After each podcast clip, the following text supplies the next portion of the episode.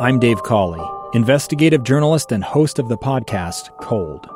Don't miss Cold's new season 3, where I look into the unsolved disappearance of Cherie Warren, a woman last seen leaving her job at a Salt Lake City office in 1985. Police cast suspicion on Cherie's estranged husband and boyfriend, but never made any arrests or recovered Cherie's remains. Find Cold Season 3, The Search for Cherie, anywhere you get your podcasts. Inside Sources. Inside Sources. Inside Sources. Where KSL offers Utah deeper insights on the news. Host Boyd Matheson divides rage from reason and elevates the conversation on issues crucial to our community. On KSL News Radio 102.7 FM and 1160 AM. Queen Elizabeth's death came shortly after the passing of another world leader, former president of the Soviet Union, Mikhail Gorbachev. It's interesting to look past the headlines of that and see how these two extraordinary figures from world history, how their lives interconnected. The question is what can we learn from their leadership? Let's begin. Think you know the news of the day? Think again.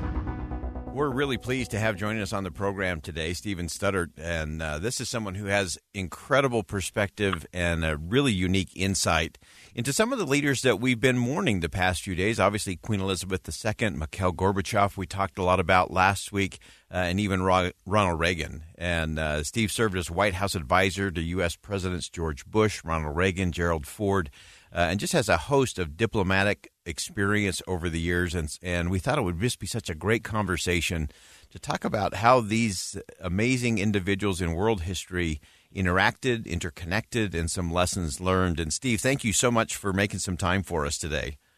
Thank you, Boyd.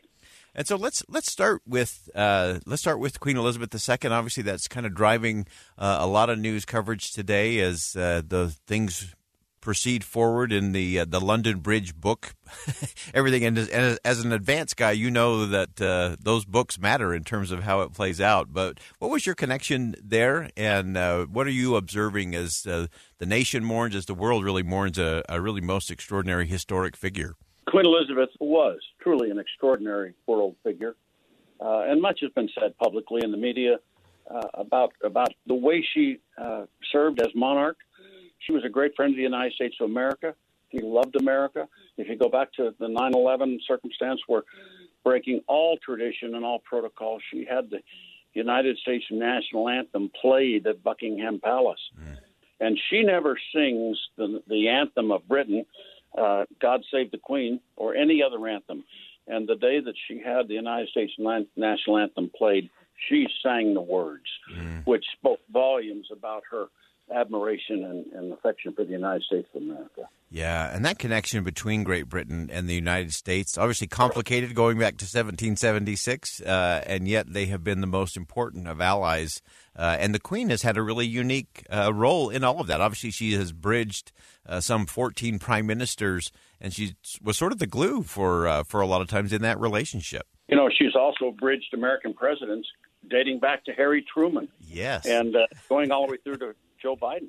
Uh, it's amazing, and and as you watch that from your unique perch, and on on many of those trips that uh, you went abroad, uh, what were some of the things that you observed in terms of her leadership style? What is it that made her such a, an extraordinary leader? I think maybe the most important thing was none of it was about her. It was all about duty, God, and country for her. Mm. I, I never saw her do or say anything that was focused on her, but it was always focused on the betterment of her people and the people of the world.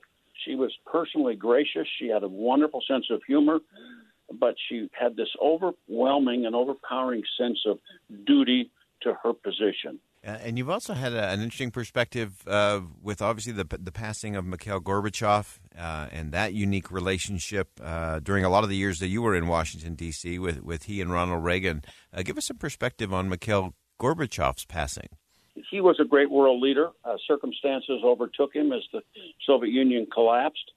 But there were some wonderful things came about. Ronald Reagan, if you remember, said at his famous speech at Brandenburg Gate on the Berlin Wall in Berlin, he said, Mr. Gorbachev, tear down this wall.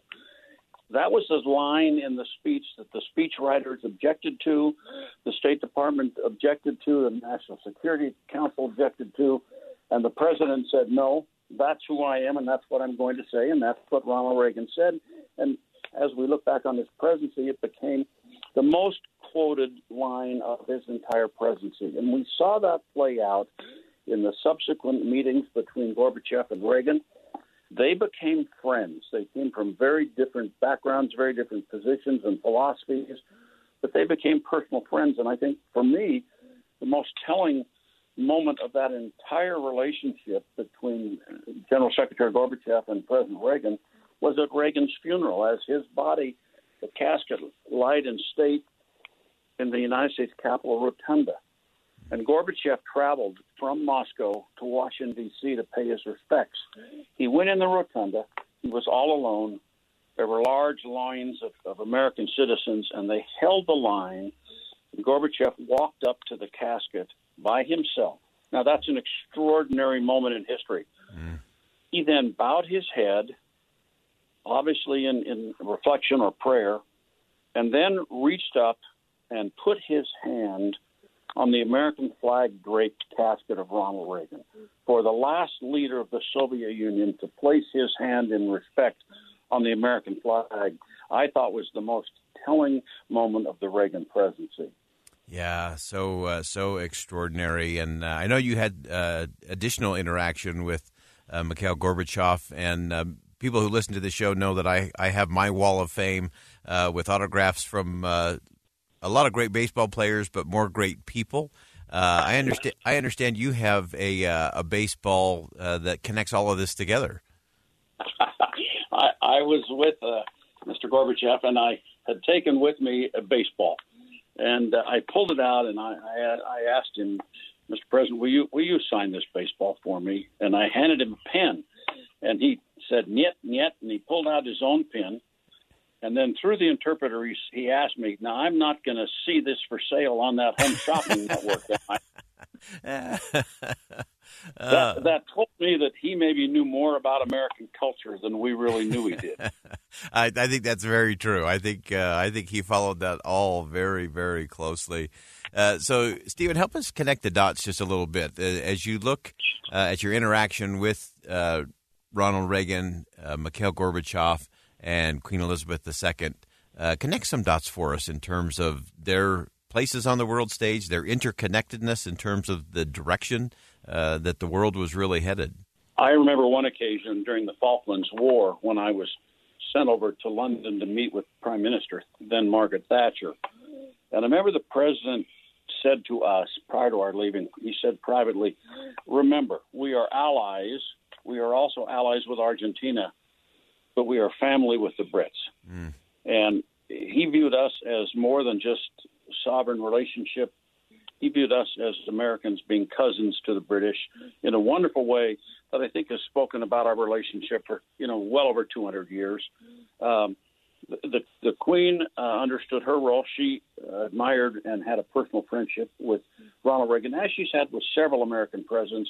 Theirs seemed to be particularly warm as we look back on some of the interactions between the two. I think one that really comes to mind for me is I had been visiting with her uh, at Windsor Castle as we prepared for a visit of the president to Windsor Castle. And we got talking about horses, and we proposed to her that maybe she and the president would like to go for a little ride. And she actually walked us down to the paddock, and she and I discussed where they would ride in a way that could be safe and yet, you know, it wouldn't be spooked by the press. Um, and that was just a moment in their relationship where how many times do you see the Queen of England and the President of the United States go for a horse ride? Just the two of them, nobody else with them. Yeah. Wow, that's extraordinary. I, I think we could use some of those times, uh, even just here in the United States. I think we could, we could send uh, a few people off on uh, some horseback rides. Was it? I can't remember who it was who said that uh, most of the problems on the uh, inside of a person can be solved on the backside of a horse. Uh, but that, that's so true. Oh, that we could get to that today again. Yeah, we, we need that kind of leader. Final thought, uh, Steve, as you've been uh, reflecting, obviously, uh, over the, the last few days and week, uh, as we look at these great leaders, uh, what is it that is going to help us? Uh, was it just an extraordinary season in world history that those kind of leaders came on the stage at that point? What are we? What should we be looking for so we have that kind of leadership again? You know, there was a great convergence of leaders when it came to uh, the issues of the Soviet Union. Ronald Reagan, Mikhail Gorbachev, Margaret Thatcher, and Pope John Paul II, who was a before he became pope, he was a, a Polish priest. Right. Um, we don't have that kind of convergence of leaders today who are looking at the broader good, the safety and and stability of the world, which was what their goal was, and of course their goal was the democracy and the principles of constitutional government would be the dominating force of governance in the world. Today we have leaders that are focused on their own agendas, as we see in the in the Russia-Ukraine conflict, as we see in the fast developing China-Taiwan conflict the world stage does yearn and does need for leaders with global vision in a global vision of peace and security. Uh, Stephen Studdert, so appreciate your perspective and the unique uh, front row seat you had in uh, so many amazing historic moments.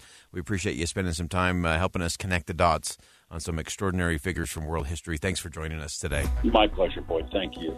And uh, Steve Studdert, great, great insight. There's so many things to think about in terms of what leadership looks like and what leadership acts like. And are there leaders out there who can function in that way? Not perfect, uh, but lead, come together, set aside personal politics in order to do the best thing for we the people.